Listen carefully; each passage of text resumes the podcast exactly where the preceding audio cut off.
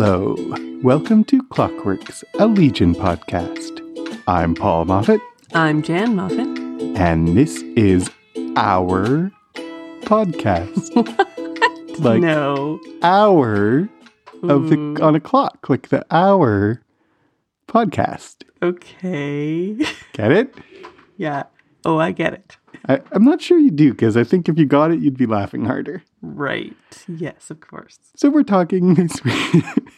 we're talking this week about chapter 11, which we are going to call The Maze.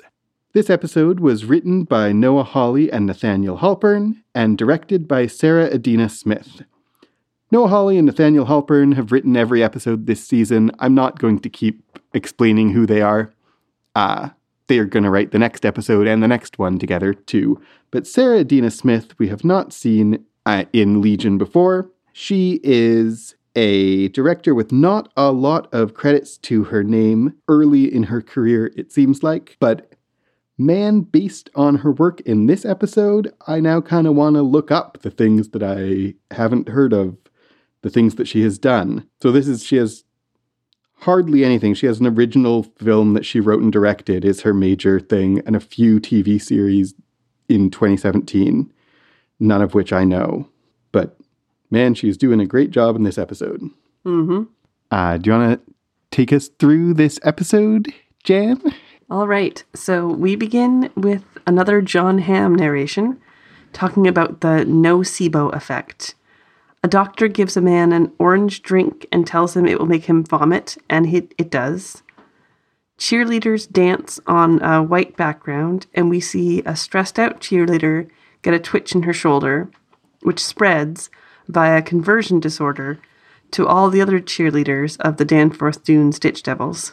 The idea of illness can become illness, so what else in our reality can become disorder? The title card appears with Part Contagion 5. Farouk sits with two women, and in his glasses are reflected the chalkboard battle between Farouk and David's father. He's put in an egg shaped coffin and taken to a monastery where the monks of the Migo order put it in deep underground and tile over it. Later, the monks hear banging from below. So I'm just going to stop there.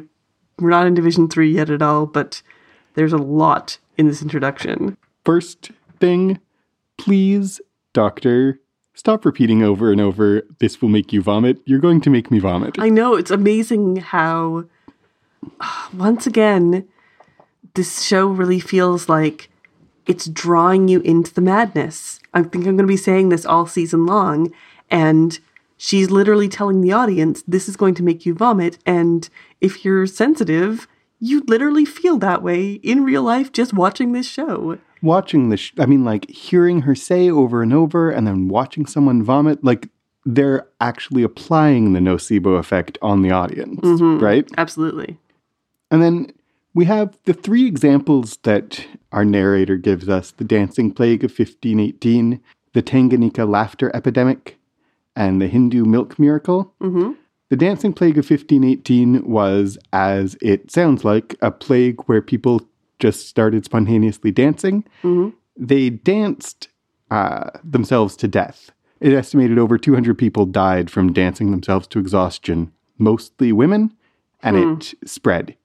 Uh, bananas. It is still unclear what happened, though the most common the most common theory now is not a conversion disorder, but that ergot fungus that grows on rye bread. That is also the most common theory for what was behind the Salem witch trials, that which started also with girls spontaneously dancing. Um, so it causes hallucinations. The Tanganyika laughter epidemic was in 1962, and nobody died of that, but it was uncontrollable laughter. As many people complained of screaming and pain and spontaneous crying as complained about laughter. So it, it was not only laughter, and it spread throughout uh, Tanganyika, which is now Tanzania, is where Tanganyika is. The Hindu milk miracle was in September of 1995. Hmm. And Recently. That recently. And the story behind the Hindu milk miracle is that a statue of Ganesh being offered milk as an offering, drank it, and statues of the whole Hindu uh, pantheon were reported as drinking milk throughout India. Very few outside of India, only right on the borders into Pakistan, and it didn't last past September. In October, they stopped drinking. The most common theory for that is that it the statues really were absorbing milk, uh, but it was capillary action that it. But it's not a very convincing theory because why did it only last in that short amount of time? Why did it stop? It only lasted during the day and didn't happen at night. So maybe there was something about the heat and humidity. That one's hard to, though the show presents it as a case of contagious madness. Like, it's fairly documented that there really was milk Anyway, so just so we know what those things are. Right. The cheerleading team is the Danforth Dunes Ditch Devils. Yes. We spent a lot of time just off mic chatting about this, anagramming this, looking into what it possibly could stand for. I'm still not sure. I thought Ditch Devils was a thing, but then when you Google it, it's nothing. It's like a piece of uh, excavation hardware. is a ditch devil that Yeah. digs stuff and is branded. So I don't think that's anything. Yeah. I think that's nothing. When David had the wrestling match with Farouk, he had a big D on his chest, which I assumed stood for David. And these girls have the, the quadruple Ds on their uniforms in a very similar way. So was David wrestling on behalf of the Danforth Dunes Ditch Devils? Exactly.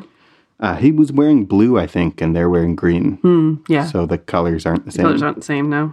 Um, Danforth Dunes anagrams to understand and some hmm. extra letters, but then ditched out like we couldn't find any anagram that was persuasive or convincing with the rest. Yeah, I don't know why. I don't know why I anagrammed, but it's a lot of D's and D for David. And also, devils makes me Yeah. obviously think of the devil with yellow eyes. Even the little logo kind of looks like the Shadow King.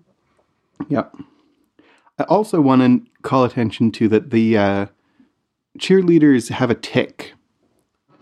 We talked in last episode about a tick, the arachnid kind of tick. Oh yeah, huh? So we have two episodes in a row with ticks, different, Different kinds. kinds of ticks. Yeah. Oh, that didn't even occur to me. That's so smart. Thank you. Uh, did you notice that she poured when the ner- when the doctor is pouring the drink for the man at the very beginning? She pours creamer out of a milk out of a cow shaped Yes. creamer. So there's cows here. Like we'll talk about the cow when it comes up. Yeah, but like there's this cow and then there's the milk miracle. And so like we're already before we even get into the episode in this random cow appearance, we're getting cow imagery. Yeah, there's seeds of cows for sure. Um and then when the narrator says, My question to you is if the idea of illness can become illness, what else about our society is a disorder? There's two things that I think about that. And the one is the narrator once again is speaking to us directly. Mm-hmm. My qu- my question to you, you watching this episode of television right now, like that's who the narrator is talking to. And once again, that is something that didn't happen in season one. No, There were voiceovers, but they weren't talking to us. no. This is being very invited into madness and being very. I found that the ability to spread something that you're just taking an action and it spreads is like we're all we all have abilities Right. that we don't know about like just the human condition has these abilities that we can't explain or understand These psychic abilities are inherent to human existence. and that these are all real things like uh, every part of when jon hamm narrates these are true things he's talking about like the conversion disorder and the nocebo effect are real things that in the Yeah. real world these aren't Yeah. just made up for legion absolutely. And the when he says what else about our society is disorder, we see a bunch of TV screens of things like the stock market market crashes and uh, rioting on the streets, Yeah. and the there's something to that like pathologizing uh, social ills is an interesting question. Mm-hmm. Absolutely. Yeah. What do you think about this title card part 5 contagion or part contagion 5? Yeah. It's I think it's just like you read it if you're if you're not really paying attention, you read it as part 5 contagion and then no, it actually says part contagion 5. And so I feel like this is yet another invitation to madness. This is like messing with your brain going I thought I saw something but I didn't see it. And once again, And it came at the end of it instead of at the beginning. yeah. So like we usually get that at the beginning of the psychology lessons. And once again, we said this in previous episode, but just to remind ourselves, uh, you know, number f- four was chapter four. This is part contagion. Three was part three, but four was chapter four. But like, there's no consistency. No. Not at all. Even already, there was no consistency. So Farouk and the glasses, the sunglasses, and it having the whole scene from last season of the chalkboard, I just thought was brilliant. Yeah, me This too. is, that was just one of my favorite moments of this episode. I really loved it. And if you missed what is flashing on his sunglasses, it really is the chalkboard animation from episode seven. Yeah, The monster Exactly. appears, yeah, which is great. It's beautiful. Yep. And behind, I noticed this time behind Farouk on the wall, he's with these two women, but uh, on behind him on the wall are a hexagon pattern, but they're also like a much more complicated pattern. Hmm. And I thought that was interesting that it was a like what we've seen before, but more complicated. Interesting. And we have, I want to draw attention to as he dies, this score is this uh, throat singing. It's like, Good job. Thank you.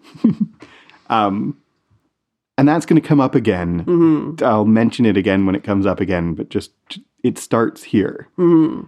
Uh, and then, so he dies, and they put him into a coffin, and his coffin looks like an egg. Mm-hmm. And eggs have been important this season. Yep. Ideas hatch out of eggs. His coffin looks so much like an egg, Mm-hmm. or possibly like a pill. Yeah, that too. Possibly, possibly. I think it's not meant to be this, but it looks a little bit like a grain of rice, also. Hmm. Yeah. Um, but I think the egg is the strongest connection that we have. Yeah. And it's like the black slimy thing that hatches out of an egg. Well, now we're putting it back into an egg. And even when they're when they drop the coffin down and they put the the tiles over top, the shadow on the on the coffin is like a zigzag crack. It Like- looks like a crack. Like the crack at the end of uh, episode 7 Mm-hmm. I thought it looked very much like teeth, like the jagged Mm. teeth. That too. Uh, and then just before that, when they put him in the coffin and it drives to the monastery, who is driving that hearse? Yeah. I wonder if we'll see her again. Because it must be like she must be working on behalf of Professor X, right? Because she takes him to the monks. Yeah. She's not one of his people. No. Uh, because if she was, she wouldn't be taking him away to the monks. So she's, and we really get a shot of her face enough that we would be able to recognize her if we see her again, I think. Uh, and that wasn't necessary. Like she could have just been a hearse driver. We didn't have to emphasize who she is, but we do. Yeah. So I'm theorizing that she's going to come up again. Yeah, me too. I hope that she does. Um, and then uh, the monks are all in the monastery, and there's this banging coming from underneath. And it's literally there is something beneath the surface of what we are seeing here. Yeah. I think that's the like their peaceful life is disturbed, but also very much there is more beneath the surface than we are recognizing at this point, is I think what this banging below uh, should make us think. So back at Division 3, Ptonomy lies in bed and the black oil monster crawls into his ear. Real. He, yeah, it's super gross. He wakes in a hallway and wanders away disoriented. Carrie and Carrie are in the lab, and male Carrie takes her to go eat and use the toilet, which she hates. Syd wanders the hall as a cat, talking with David in, in her head. People gather as Clark spots a bloody handprint on the glass inside the chattery. Melanie, Cary, and Clark go in search of the monk, but he's escaped out of a shaft and is loose in the building. David sees future Syd in his head, writing an H. The building goes on lockdown, and David goes into the tank. So, what does the black creature crawling into Ptonomy's ear have to do with the rest of the episode? Well, it does seem like this bad idea that we had in the first episode is literally there. Yeah, definitely. It seems like it's physically manifest. And is it what's causing the madness, or is it something completely separate? There's a lot of question in this. I mean, we haven't got to that yet, but okay. We haven't quite got to it yet, but I'm going to jump ahead a little bit and say mm-hmm. Farouk claims that the monk is the one causing the chattering madness, not him, Yeah. right? But the black creature, Lenny is the one that hatches it. Yes. and Lenny is is and is not the Shadow King still. Yeah. So the black creature is associated with the Shadow King, not with the monk. And only Ptonomy gets the black thing in his ear. Yes. And then when so I'm just not convinced that the black thing in his ear is what causes Ptonomy to to start chattering. I think there are two different things going on. Especially since he doesn't immediately start chattering. No, he like gets up and he's somewhere. He's somewhere and doesn't remember where he was. And even after he wakes up, he doesn't remember what happened. And they assume that that's because of the chattering illness, but I'm not sure it is. Yep, exactly. So I think it's a red herring. Like I think we are uh, being allowed to be misled. We're we're Yeah. being permitted to misread that into thinking that that's what causes him to chatter, but I don't think it is. Mm-hmm. I think it's a different thing. Yeah. And we have uh, as he gets the ear creature, and then he wakes up somewhere else in the room, and the voiceover alert says, A loss of meaning is not normal. We have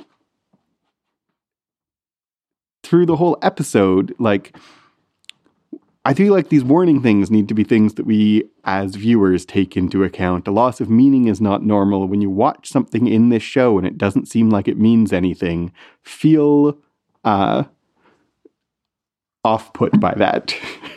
Yes, absolutely. Absolutely. then we have uh, Carrie and Carrie going to eat, and Carrie's like, hey, come. It's time to eat. And Carrie says, Oh, do we have to? And then the voiceover says, New symptom, irritability. And this is a thing, okay.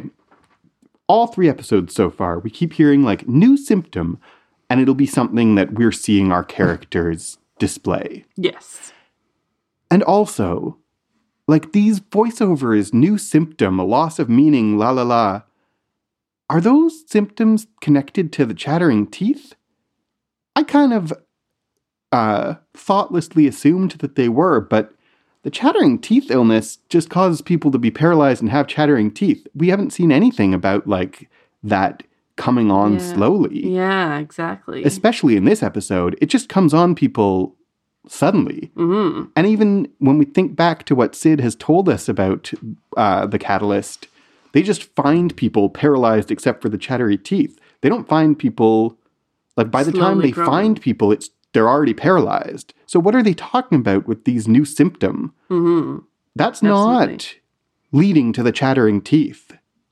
I think. hmm And all the people that we see are suffering from these symptoms. Yeah, a loss of meaning and irritability and a strong urge to confess in the last episode. And I thought it was just David, but it's not.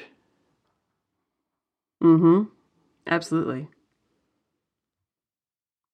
And then we have uh, them eating, Carrie and Carrie eating, and Carrie says, "There's this tastes fishy." There's literally something fishy going on here, and then the voiceover says, "Avoid using words with two meanings," Hmm. which is fishy, Which is fishy. right? Whoa. Yeah. This is. I don't really understand what the voice is. I just have to believe that we're gonna uh, hear more about it. But this voice, I think, it, my my conclusion at this point is that there are three separate things going on on top of each other. Mm-hmm. The voiceover symptoms that they're talking about is not the same thing as the chattering teeth contagion, and neither is the black thing crawling into Ptonomy's ear. Yeah. Those are three different things happening at the same time, and we're just assuming that they're connected, or they may be connected. We're just assuming that they're identical. I mean, Division 3 all last season was evil. And now they're a part of it, and we're not, we can't just jump into them being like, oh, they're all good now. No, there's still something weird going on here. And we should not just be complacent. Yeah, maybe. um, a couple of things I noticed with Carrie and Kerry is um, Carrie, female Carrie, goes to drink and she really loves the cream soda. And maybe this is just my bias, but I feel like cream soda is a very child drink. It's what children drink. Yep. And so it's she still has very childlike taste buds. Yep. And then in their room, there's just the one single bed. Oh, And how, like, if they're going to live separately from each other, they're going to need to either, like, get a second bed, get a second room. How are they going to work this? It's just like there's so many little things I didn't you even notice think of about how part. how they're going to work I was living too separately. I was too caught up with the comedy of Carrie learning to eat and Carrie learning to use the bathroom are both hilarious. Played so Yes. funny. Absolutely.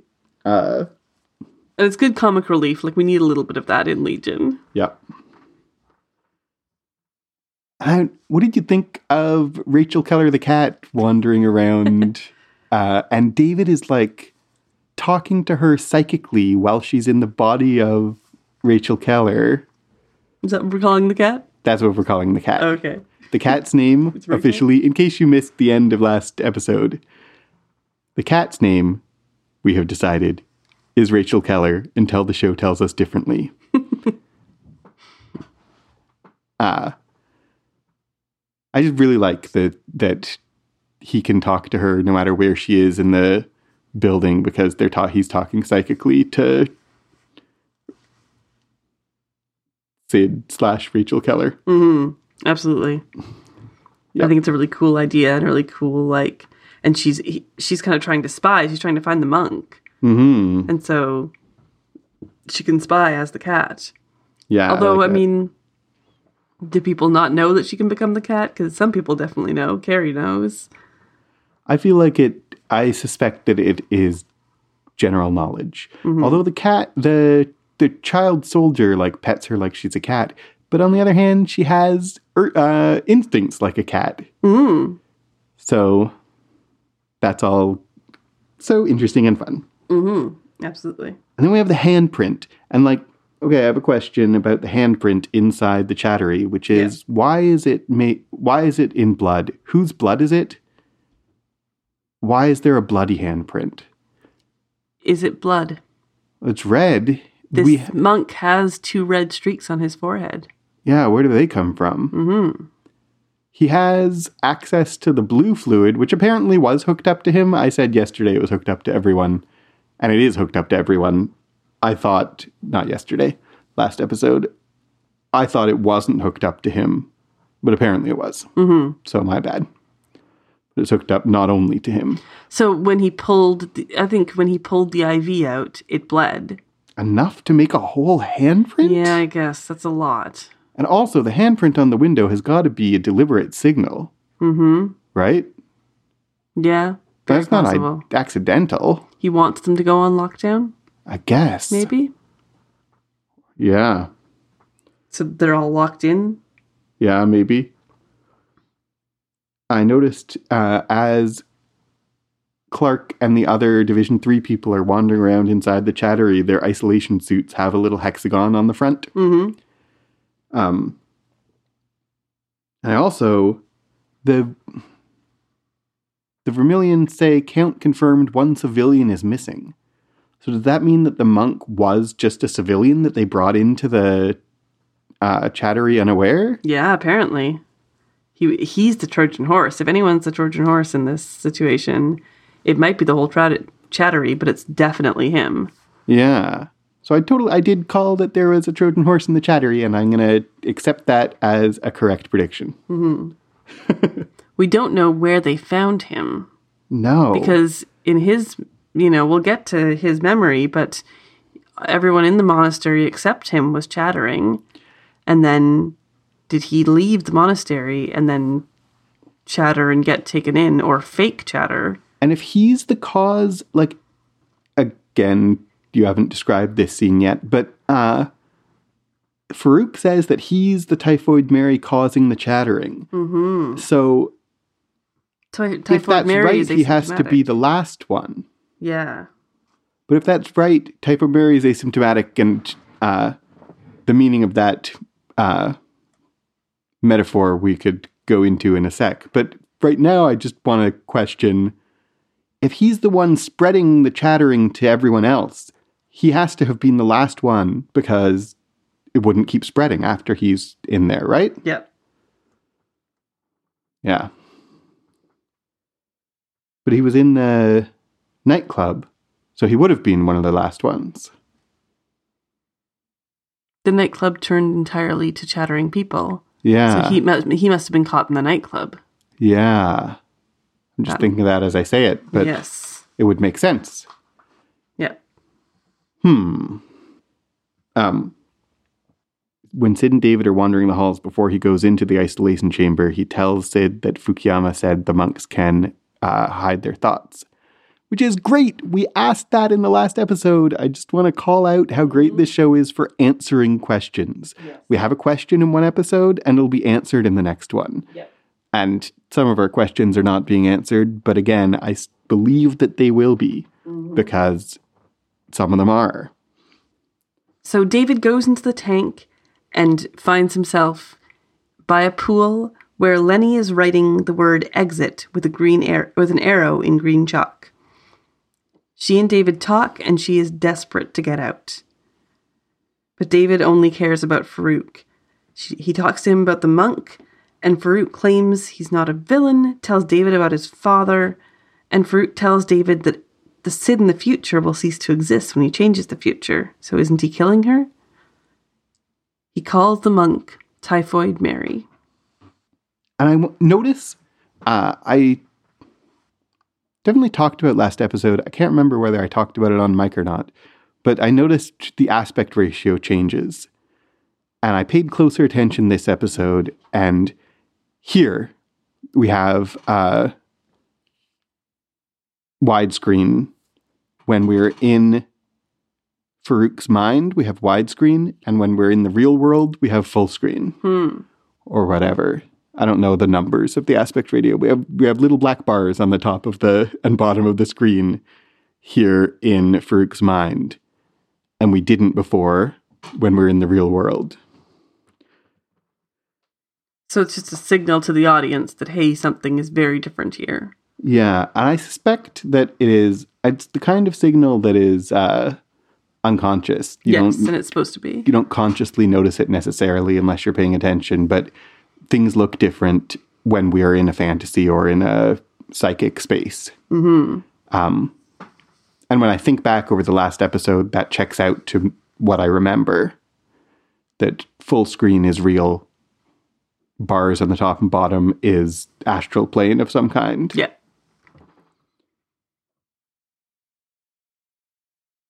I Lenny talking to David, Lenny really wants David to know that it's her. She says, Hey, I'm Lenny. It's me. It's Lenny. Uh, she she really is emphasizing to David who she is. Mm-hmm. Um and like also both Lenny and the show are really emphasizing like this is not Shadow King Lenny.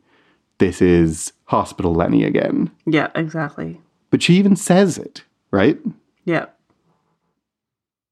How creepy is it that she pulled out all the line about like I pulled out all my hair but it grew back. Yeah. I mean, and we see in this scene her hanging herself, her shooting herself. She's just desperate to get out. Or even like whether it's out or just like do something because pulling her hair out wouldn't make her escape, but it would ha- it would be like a some kind of control over herself. Mm-hmm. She says she's a pet or a houseplant. And he like doesn't care. Mm-hmm. I can kind of from his perspective see why because that's the face that tormented him, but like from my perspective as a viewer like she maybe was partly complicit, but I don't know. I think the show is really encouraging me and I am uh, accepting it to feel a lot of pity for her. Yeah. But David doesn't. No. David is like he basically ignores her. Yeah. Uh, she has a black and white the black and white bathing suit again. And uh, there's the black and white chairs too, and it feels like I don't know, it continues to speak to this black and white dichotomy, this it's very more this very it's this or it's this Yeah. kind of a thing. But that's interesting because Farouk does not have a black and white outlook on the world. No, he's the shadows. What it seems to me, what it made me think of, the fact that her bathing suit has a similar pattern to the deck chairs. That is just like the deck chairs. She's furniture. She's decorative. She's decorative. She's there dressed in what Farouk dresses her in so that she can be, she has equal importance to Farouk as the deck chairs. Mm-hmm. That was the signal to me of that shared, uh, the visual connection between her and the deck chairs. Yes, good call. And then Farouk says the monks are of the Migo order are impenetrable unless you know the secret. Yeah, and why doesn't David just go, and that is? I don't know. David, come on. David's conversational skills leave a lot to be desired. Like people are leaving him clues and breadcrumbs that he just never picks up on. Yep. Come I'm on, from the future, I know. No, just let her finish. Exactly. The monks are impenetrable and yes, you know the secret. Pregnant pause. David changes the subject. Why? exactly. Ask him what the secret is. Ugh. And then Farouk offers David a drink, and that makes it so much like Oliver offering David a drink in his ice cube, Yeah. right? And he doesn't drink it. Yeah, I He sniffs it and really doesn't drink it. which I think is a wise choice. Absolutely. Absolutely. Don't eat or drink in fantasy world. yeah, Basically. absolutely.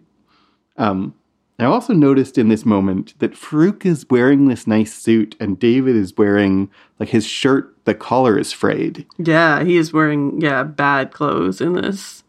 So there's some. Uh, I don't know whether we want to think that Farouk has some control over how even David appears when he's in F- Farouk's mind. hmm Whether we do or not, like Farouk just seems like a grown up. Yes, And. David seems like a teenager in the way that he's mm-hmm. dressing. Yeah. Or Farouk seems like he is much more uh, wearing signifiers of authority and experience, and mm-hmm. David isn't. Yeah, absolutely. And then that goes right to talking about whether he's a villain and the mm-hmm. wor- what the words mean. And I'm still trying to parse out exactly. He talks about being a king, Yeah. About David's father coming as a white man and telling his people what to do and how to live. And I'm just like, was he literally a king? Did he literally rule in some way? How exactly was he? What was he before Professor X came and defeated him?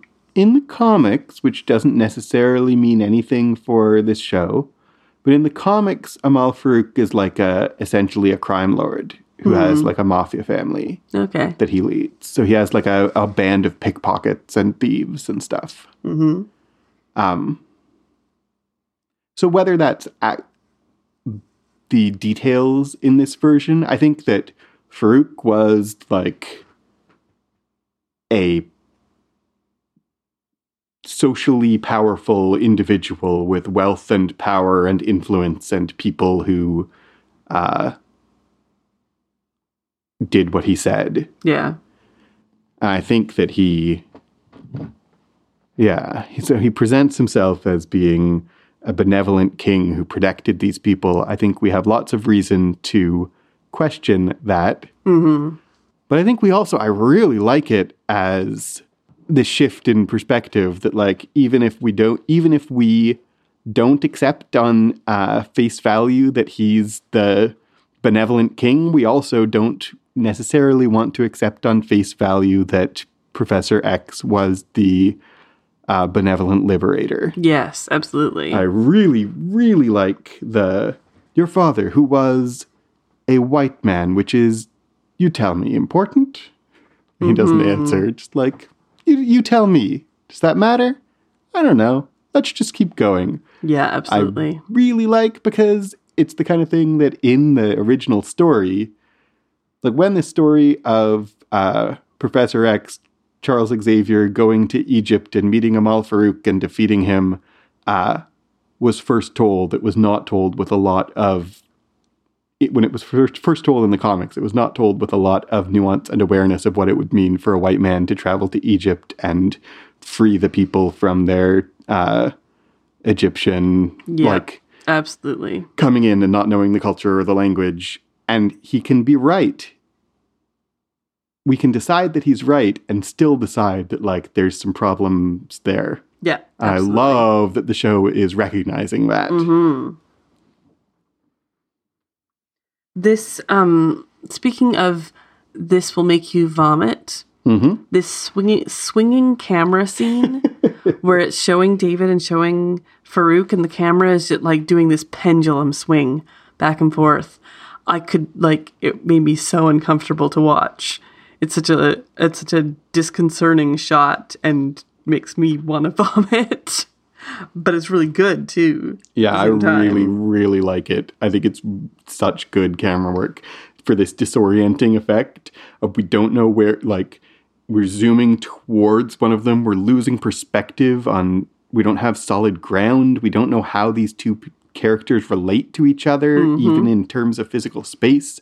We don't know where it is that we're looking for from because it keeps changing. It seems like, I'm sure it wasn't, but it seems like they just hung the camera from a rope and like pushed it. Yeah, exactly. Uh, I I mean, like the camera work, the cinematography here is just amazing. through this whole episode, Yeah, through this whole show. yeah, but just like that one specific scene is just is just shows how well done this is, how cinematic this show is. Yeah.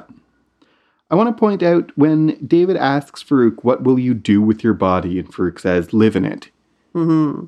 Remember in the last episode when Lenny tells Farouk, I want a body, and Farouk says, What will you do? And Lenny says, I'll live in it. Mm-hmm. It's exactly the same answer. yeah, What Farouk kind of threatens Lenny about or challenges her on is exactly what he himself wants yes. So is he talking to himself? when he's talking to Lenny. Yeah. Yeah, maybe. Like, what is Lenny? He has her consciousness, or is it just an aspect of himself? I believe that he has has her consciousness in some way, but uh, that could mean that he has. I mean, not it could mean it does mean he is if he has her consciousness inside him, then it is partly her consciousness. I mean, it is partly his consciousness. You know what I mean? Mm-hmm. Uh, because what does it mean to have her in his mind and not? How is that distinct from her being part of his consciousness? Yeah. It isn't. Uh, even though she is a separate identity. Yeah. Yep. Um, and I also really like Farouk talking when he said says, you know, David says, "You're just trying to make me feel sorry for you. I'm not going to feel sorry for you." And Farouk's like, "Is that such a terrible thing to feel sorrow for your enemies?" I'm like, Yeah, he's so right. I know Ah. he's so the bad guy, but like you're he's right. Yeah. This is such a bad thing to feel sorry for your enemy. And we have in this very scene us, the viewers, being really encouraged to feel sorrow for Lenny. Mm-hmm. And David doesn't. Yeah. And he should. Mm-hmm. And he is failing to feel sorrow for his enemy when he should. Mm-hmm. Yeah. Oh, man. So good. Definitely have a lot of sympathy for Farouk, which is surprising. I know. Yeah, He's a very, very compelling villain. he is. So good. He would not like that I called him a villain. Yeah, I totally. By the way, I uh, I was like dancing. You were there. I was like dancing in the couch when it was. They were like, "Are you some kind of villain?" And Ferg's like, "What does this word villain?" Because I was already there in my head. Like he would not like you calling him a villain, because villain comes from vil, is like villager. Mm-hmm. Just like coward, by the way, comes from cowherd, as in one who herds cows, as in one who is not as brave as a knight. Uh, the words that we have for bad guys are all classed. Um, because upper class people are better than lower class people. Hmm. Uh, not all, but often. So I really, really, really like that moment so much, and it's so good for not just uh, how Farouk sees himself is not how others see him, but also he's co- also one of the other ways that he's completely right is what we call things. The meaning of words is important. You can't just, I mean, you can, but you are not wise to just brush past it like, yeah, you know what I mean. No, it matters. Yep. It matters on the show. It matters in life. Uh, and even if he comes to the conclusions that I don't like, like he comes to the conclusion I can't be bad because I'm not of the village, Mm-hmm. uh, which I don't think is a reasonable conclusion to come to. But it's still so like don't just use villain without being aware of what it means. Mm-hmm. Absolutely. Yeah. So David wakes in Division 3 again, and he's alone in the lab. He wanders past people chattering and a cow and finds Cary in a restaurant. Cary tells him that the children are being let out by the monk, and they go to Syd's room and find Ptonomy passed out and chattering. In his head, David and Cary find a garden and Ptonomy cutting flowers without remembering anything. David puts a finger to his head and he wakes. The monk is continues to lead children, and David sees another letter from future Syd, a U. Melanie is chattering as well, and they take her into the lab before going into her mind. In Melanie's mind is complete blackness and a computer keyboard. David types commands, and they are in Melanie's maze, Melanie's maze with a minotaur. David attempts to force a way out, but when that doesn't work, he writes a story of a girl who has a dream to be carefree. Melanie appears and is able to leave the maze. What's with the cow? What is with the cow? Okay, so the cow. Is this the moment when we're going to talk about the cow? Yeah, let's talk about the cow right now. Okay. What tell tell So- me your thoughts. I mean, the cow appears multiple times in this episode, but what I noticed on like a third watching of the episode is the cow is covered in black dust, the same black dust that, that looks like the same black dust that when Oliver came, he turned people into. Right. So my theory, my working theory about the cow is that it is the pig evolved. They're trying to turn the pig back into a human, and they can't. But it's they've gone to cow. They who? I don't know. Division three. Okay. That's my theory, or that somehow it's connected with the pig. Well, I mean, okay. Farm animal. It's a farm animal. but it why okay. Okay. How is it tra- teleporting though then? I don't think it's teleporting. I think it's just wandering. No, we see it vanish. Do we? Yeah. Oh, okay. When it first appears, David looks at it and then like it it vanishes. Okay. Or it's some kind of teleporting cow. What do you think it is, Paul? it's some kind of teleporting cow. Okay, I think, uh, as always on this show and in all of literature, there. I mean, I'm calling this show literature. In all of uh, narrative, there's two ways of answering a question like what is the cow and what does it mean? And one is in world and the other is out of world. yes. So in world, there's really seems to me to be three options, right? Uh I guess there's two major options. Either the cow is real or it's not. Mhm. I think it's real because everyone sees it and it Yeah. behaves as if real. Unlike his dog, everyone sees the cow. Exactly. And then so the question is the cow is when you when you point out the dust that Oliver and Lenny turn things into dust and make things with dust. So like then the cow is either something that's being done by uh a psychic or it's being or it's something that is making itself happen. Mm-hmm. And if it's being done by a psychic, it's being done by, I think, four options either David, or the Shadow King, or the monk, or something else. Fukuyama. Fukuyama, I don't think, is a psychic Okay. in that way. I don't think that the monk has shown uh, ability to teleport and transmute matter and that kind of thing. He can shield his thoughts. Uh, when David teleports him later, the monk is surprised by teleportation. Mm-hmm. So this cow moving around. So it's either then David the Shadow King or something else. David's so surprised by it, I don't believe that it's David, unless It's accidental, which David has been known to do. it's accidental and this is leads me to okay so unless it's accidental the shadow king isn't there i don't see any evidence that the shadow king is there. So i don't think it's the shadow king so it's either david or something that we still don't know about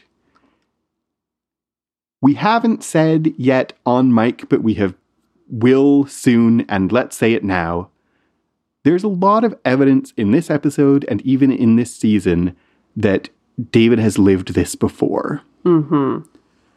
Uh, and we've wondered, um, we will wonder by the end of this episode whether this is David's maze, whether David has experienced all this before. And so the fact that the David that we see on screen doesn't seem to know what's going on with the cow does not mean that David's not doing it, and doesn't mean that David's not doing it deliberately. It just means that this David isn't doing it deliberately. And we know there's more than one Syd, and we know that there's a David in the future who isn't like the David in the present, Yeah. and we know that we've been through this more than once Yep. uh, somehow. And we'll get to that, I think, later in the episode. In our episode, we'll explain more why we think that. Yes. So I think that David is making the cow move around, but it's not the David that we see that we know yet. It's a David from the future, or it's a David who is overseeing this entire thing. That's my in-world explanation of the cow. Absolutely. my out of world explanation of the cow is connected to uh, we have um, the cow at the beginning. We talk about, we mentioned this already, the milk miracle. And we have the this will make you vomit poured out of a cow. Mm-hmm. So the cow is connected to milk and the cow is connected to contagion to the idea of the nocebo effect. And then also, a cow is a uh, symbol of life, of like a cow is gives milk and is symbolic of uh, a nurturing, feminine, life giving, and natural. Hmm. Uh, so I want to connect the cow then with all those things in ways that I don't think are clear yet, but I suspect will become more clear. Yeah. And I also want to connect if the all of Division 3 is all about the hexagons and the bees and the beehive, there's also a connection of milk and honey. Oh, yeah. That's true. Uh, I don't know if that's something, anything, but I'm just going to put it out there. Yeah. I don't have a lot of faith in that as being anything, Yeah. but it's something. something. I definitely think that the cow is connected to the milk miracle. hmm Yeah. Those are my many thoughts about the cow.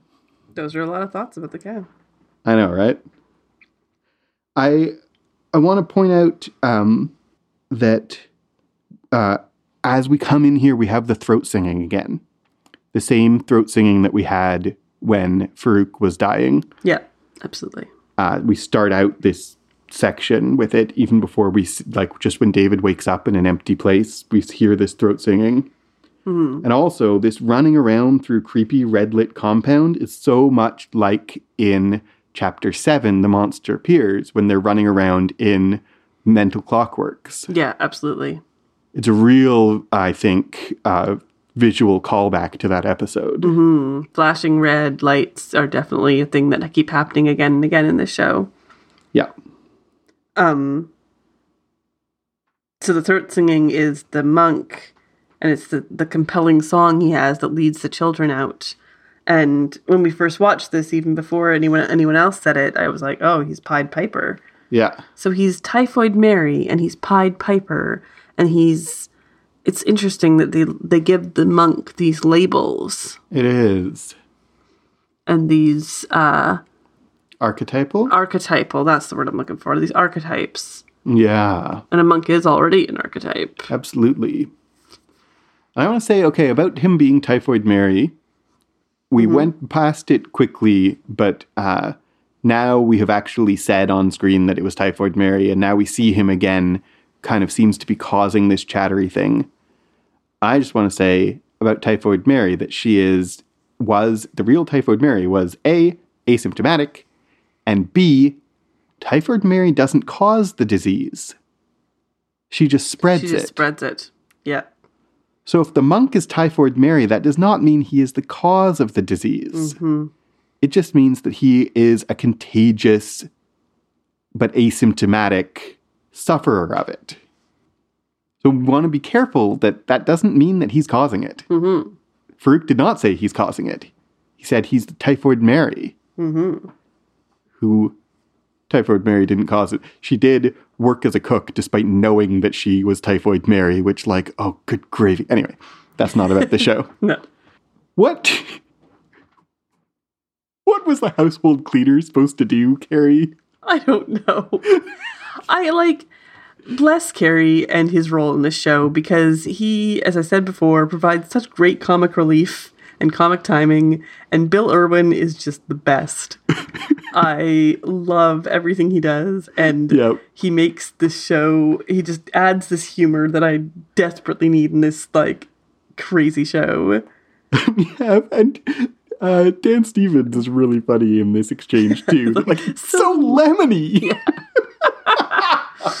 it's great. I love that that line and that whole exchange is wonderful. It's a lot like like what's the household cleaner supposed to do to protect you? It's a lot like what was the spoon supposed to do to protect you against Lenny. Yeah. have twice Cary like Well, as he said, he's it's it's female Kerry who protects him. Yeah. She does the fighting. He has no sense of self preservation because she is there to do it for him. Yeah. She's that half of him. I think he has a sense of self preservation. He has no skills. No skills, yes. Yeah. And so this is him trying to be independent. This is his version of Yeah. like, I can't eat this food. I can't protect myself. Where Yeah. are you to help me? I think you're right on.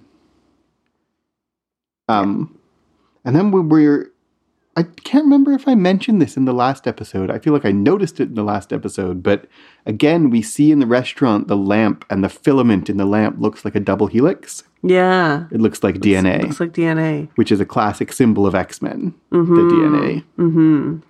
and we really emphasize, we really focus on it again. Yeah, absolutely.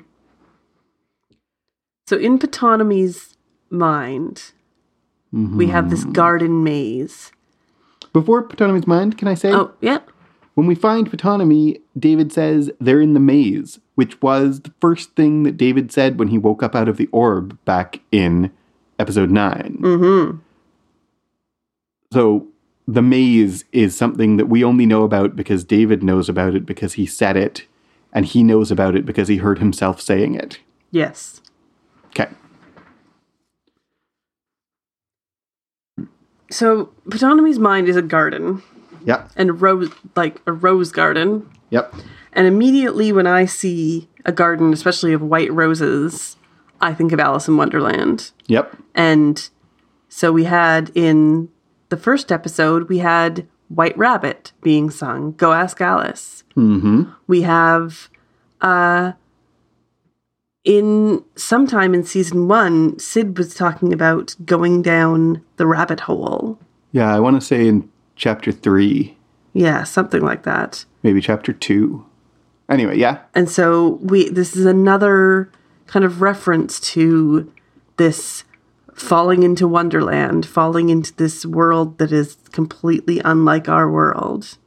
And I feel like that's just one more this is just one more reference to that. Alice in Wonderland is like a a core text in the history of both psychedelic and surreal literature, Yes, absolutely. even though it predates both of those words. hmm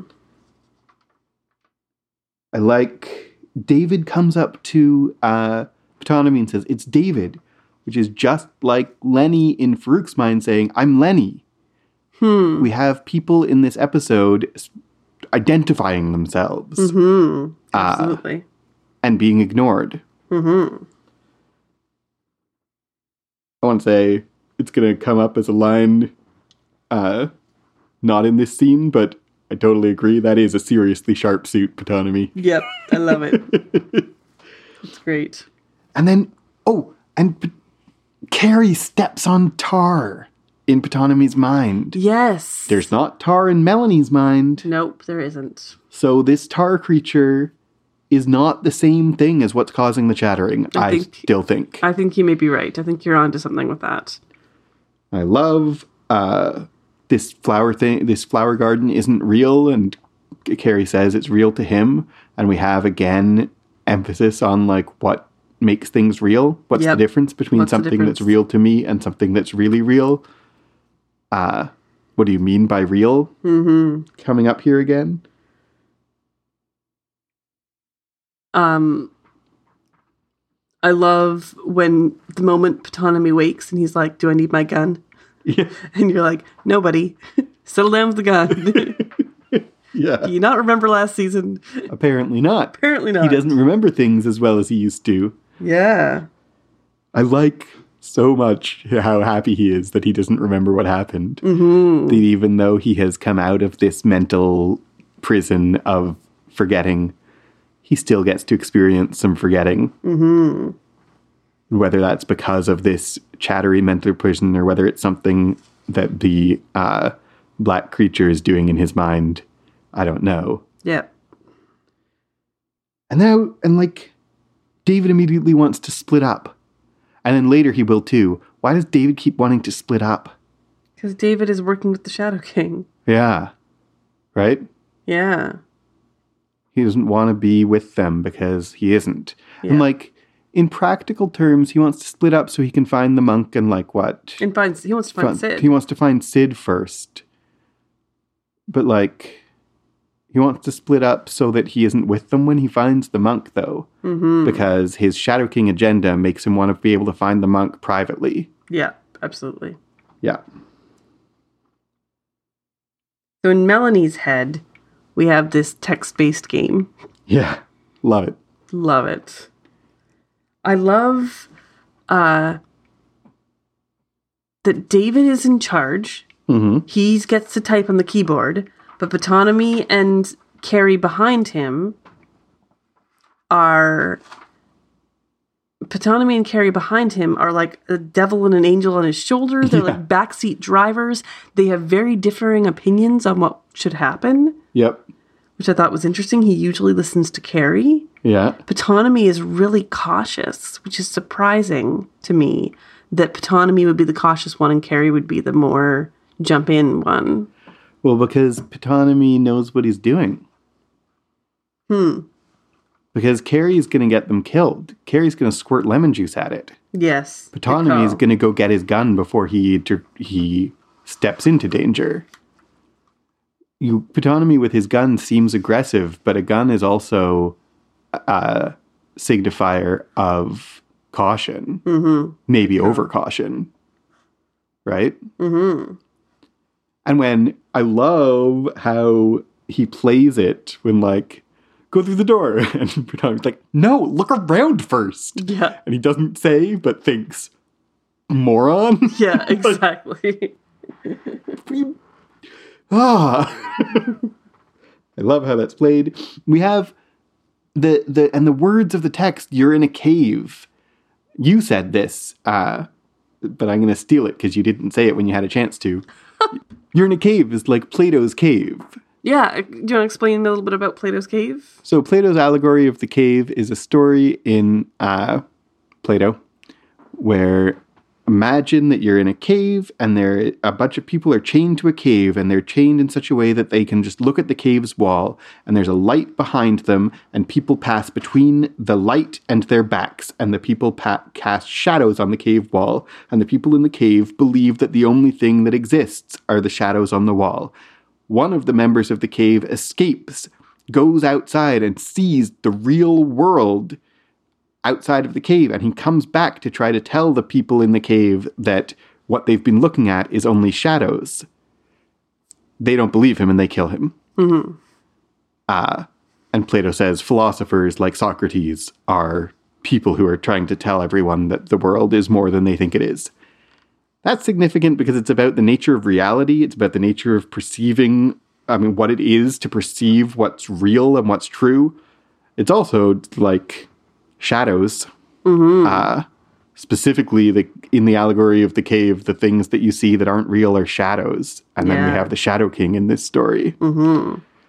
Um, so it's Melanie bringing herself and the others back into the cave away from understanding the real world. Yeah. Uh, and what they have to do is bring Melanie out of the cave again. Mm-hmm. And she's not going to like it. Yeah. In the allegory of the cave, the people don't want to leave the cave. No. That doesn't seem like she does. Because, I mean, David just keeps yelling for her. Yeah, which is not going to work. Like, stop that, David. I know, right? Um, I found it interesting the fact that Melanie would have these words. That her cave would be entirely with words and no images. When um, back in season one, Oliver formed a shield out of words. Hmm, His yeah. his like magic or his ability was to make this these words form out of out of the air. Interesting. And so it's almost like she wants to be that as well. She wants to make words form out of the air, words that are meaningful, words that create reality. And it's not just what Patan- what Cary says that she wants to be omnipotent, but specifically she wants to have the same kind of power that, only more so, the same kind of power that Oliver has. Exactly. I didn't see that, but that's great. Mm-hmm. So Interesting. in the maze is the Minotaur, who we saw during Melanie's drug induced haze, Yep. the goat headed, doggy Apparently wheelchair. bullheaded. Bullheaded, apparently, yes. Which, once again, that's connected to the cow. We have a bull. And we have like this is a, a contrast, right? Because we have a bull skull. A bull sim- a bull is a masculine symbol, and a skull is a symbol of death. Mm-hmm. And it's in a doggy wheelchair because it is uh, that symbolizes lack of vitality, and that's contrasted to a cow, which is alive and life giving and nourishing and uh, feminine symbol. Mm-hmm. So it's really the opposite. Like the minotaur is the opposite of the cow Yeah. in a lot of ways. What do we think of this story that David tells about Melanie? I love it. Mm-hmm. The solution for Melanie is a story because, uh, or the solution is not just telling her a story, it's telling her a story that shows that he has heard her story. In the last episode, we had Melanie telling stories that we didn't listen to, that David wasn't listening to. She's talking and trying to make herself understood, and he's not listening to her. Yeah. And what matters in this episode is not just that he tells her a story, but that he tells her her own story and demonstrates that he has heard her. That what she mm-hmm. wants and needs is not just someone to tell her a story, but to be recognized and understood and to have her own story told back to her by someone who heard her when she told it in the first place. Yeah. I love it. Mm-hmm. And we have. Then she, she appears, she's dressed in red. Hmm. Melanie is never dressed in red. She's never been in red before. No. She's What- not dressed in red in, in the real world. No. So why is she in red here? Red, the red, the words dead end are also in red when everything else of her writing has been in white. Yeah. I don't think that her red and the dead end red, I don't want to claim that that is connecting her to the same thing that red meant in the first season. Mm-hmm. I don't think it's connecting her to like the devil with the yellow eyes and the Shadow King and Farouk and all that. No. But I think it is connecting her to she's different here. Yeah. Very different than we ever have seen her before. Yeah. That her inside has redness, has pain. Yep. And she, uh, he asks, Should I hug you? She says, Please don't. Mm-hmm. So she's, his story has connected her, him to her, but only to a point. Mm-hmm. So back in the lab, they separate. David goes off. He sees two more letters appear from Syd, R and R again. He's dragged away by the children to the chattery, and the monk whispers in his ear, and he's given a vision of the monk's life. In the monastery, the banging from the Shadow King echoes constantly as they try to go about daily life. One monk bursts into uncontrollable laughter, two hang themselves, and the rest succumb to the chattering.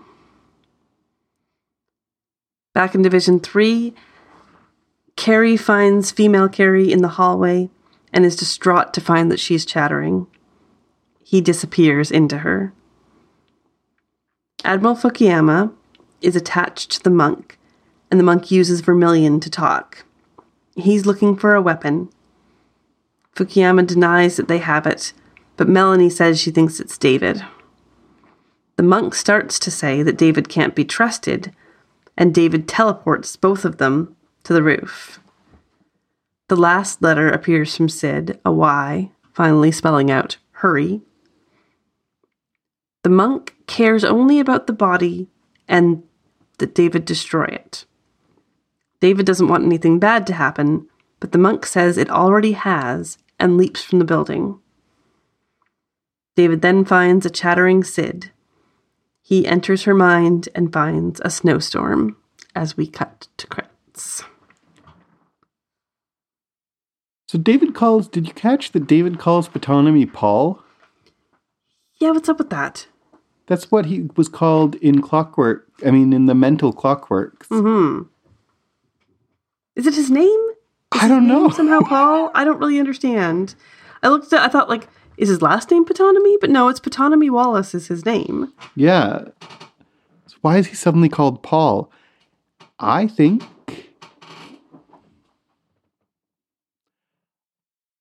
We've talked in.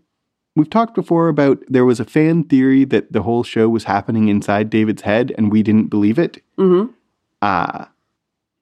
I think this season I find more plausible that it's happening inside his head. And I think him calling Ptonomy Paul is a sign to us that this is in mental another mental prison, like Clockworks was. Maybe. He's in another place that isn't the real world where Ptonomy's name isn't what his name is, or is what his name actually is, or something. Yeah, maybe. I don't know. And the set, when they wander off, when they split up, and David immediately gets separated from Cary, and there's a shot of three paths, and David's like at the uh, at this fork, and it looks just like a fork in the maze in uh, Melanie's mind, though, like the Yeah, you reach a fork in the maze. you reach fork in the maze and it's in words. We have a shot of that with three hallways in Division 3. The Division 3 compound, I'm saying, really looks like a maze. Yes, it's It a very maze-like. all season, but here more than ever. And the walls have arrows on them pointing you which way you should go, and they're always walking the wrong way. Hmm. They're never following the arrows. Yeah. And the he reaches a fork in the maze and Cary's along one hallway, and the children are along another, and the third one is all darkness, and he gets dragged off in one direction, and that's how they get separated. But like, Division Three is a maze. Yeah. And we saw that when we saw the fingers pointing from the sky, we wondered whether that was a maze. And here, like, the way this is shot really makes it look like a maze again. Yeah, absolutely. And then he gets dragged off and uh, put on a six. No, he gets put in a nine. No, it's definitely a six. Definitely a nine. I think the reason it's a six or a nine is exactly for that, right? Yeah. It's all about perspective. It's all about unsettling us. We don't know whether it's a six or a nine deliberately because we don't know which way is up. We don't know what is happening. Mm-hmm. Uh, just like David is going to say in a few lines, we don't trouble finding any landmarks here. Mm-hmm. Or any anchors or whatever his line is. Yeah. Melanie says check the pedestal. Mm-hmm. I guess that's Fukuyama That's Fukuyama's like room. ho- room is the pedestal, I think. I guess. That's the best theory we have. Yep. And then we have the little interlude where David is a monk for a while. I know, and it was like David. It was like David had Syd's power.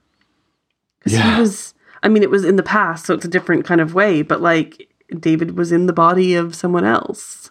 We have the monk in just a few lines is going to say, I saw in your head as you saw in mine. Yeah, So the monk and David like exchange places in the past, yeah.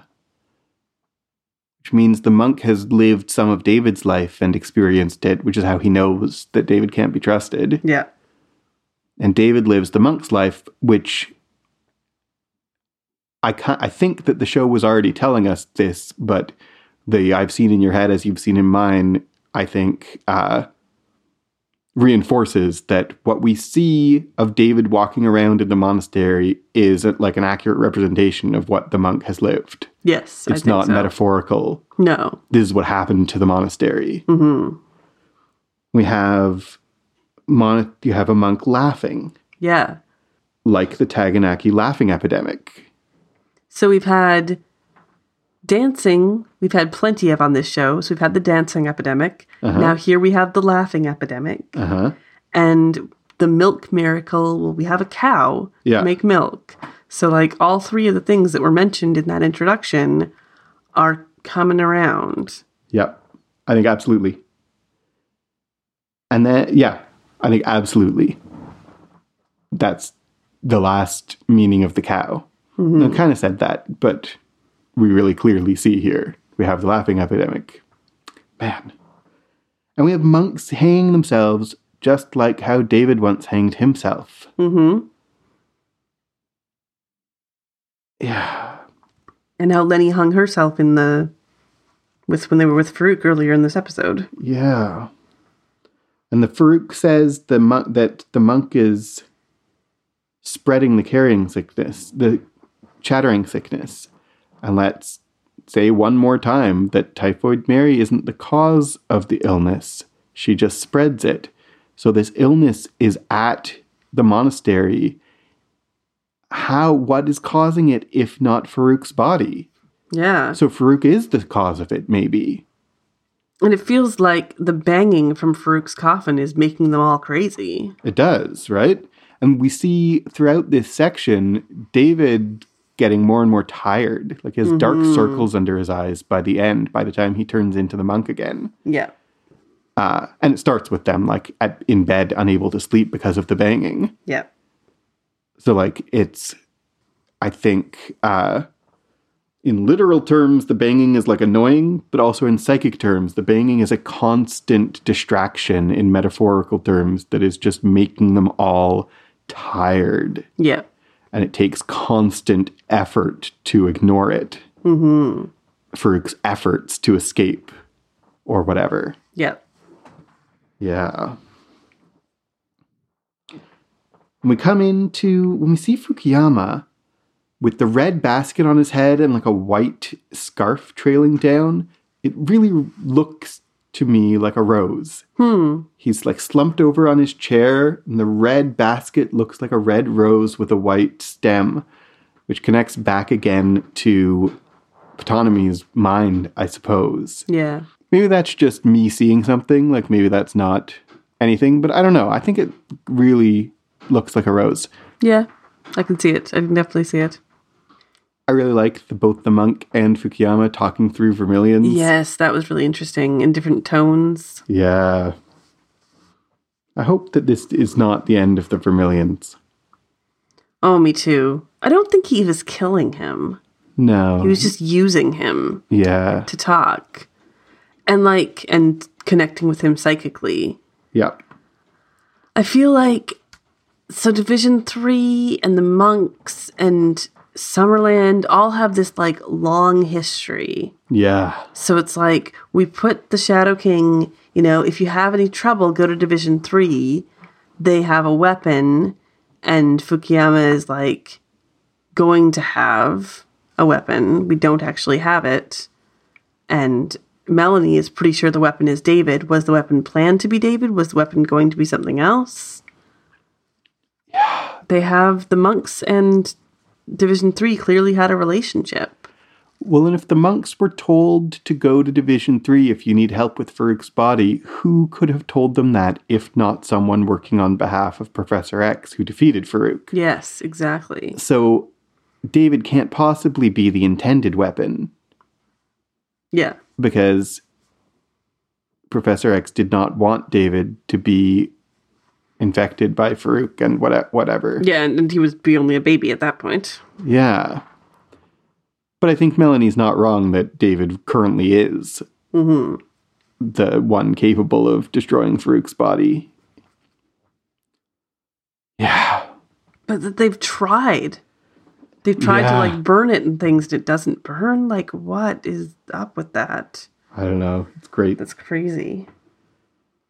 And then up on the rooftop, the monk, and I love the monk's voice, by the way. hmm The deep voice is really cool. Is that like it?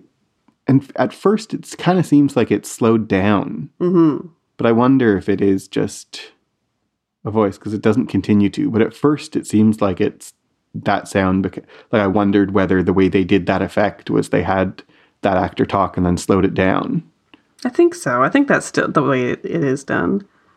He doesn't seem as much slowed down later in the scene, but maybe he is. Yeah, I think he is. Um, anyway, it sounds great and I like it. hmm And the when David says, "I'm not going to let anything bad happen," the monk says, "It already has," hmm and then jumps off the building. And this is a shot that we've seen before. Yeah, We saw when David was talking to Ptonomy in the very first episode of this season, he was reliving memories from inside the sphere, and one of them was someone falling from a building, and it's this shot. And so, like, it's already happened. Has Yeah. David already lived this? What is going on? David has seen this thing happen before, and he learns in this episode that they're in the maze, and then he wakes up out of the orb and says they're in the maze. And help them, we assumed, was connected to uh, Syd saying help him get his body. But in this episode, he's helping people that are in the maze. That's what he's doing through this episode. And we see the monk falling off the building in this episode and in the first one. So, three episodes in, we're back where we started. And when the monk says something bad has already happened, it's easy to read that as if he's saying what has happened already is bad. But I think he's saying the thing that you are trying to prevent has already happened because we are in a time loop Yep. because the future has happened already. He's not saying the things that have happened already are bad. Mm-hmm. He's saying the bad thing that you think of as being in the future is not in the future. Yeah, exactly. Exactly. And then he does a thing that we've seen him do before. Mm-hmm. And David is trapped in his own maze, Yeah. Right? I think so. I don't know if like if Division 3 is in David's head, but definitely this whole season itself, us watching it is like watching a maze. Yeah. Is like we are in a maze with these characters with this whole show. Yes. And it we builds it- viewers are in our maze. yeah, and it builds one thing on another and goes back and forth and you're going around corners and finding yourself in a place you've already been before. Yeah. And you're not sure if you have or if that just is a place that looks the same. Yep. This uh, this season is a maze. Yes. Ing. Avoid words with two meanings. Um, That is like impossible. yeah, I know, right? Uh, so David finds Syd.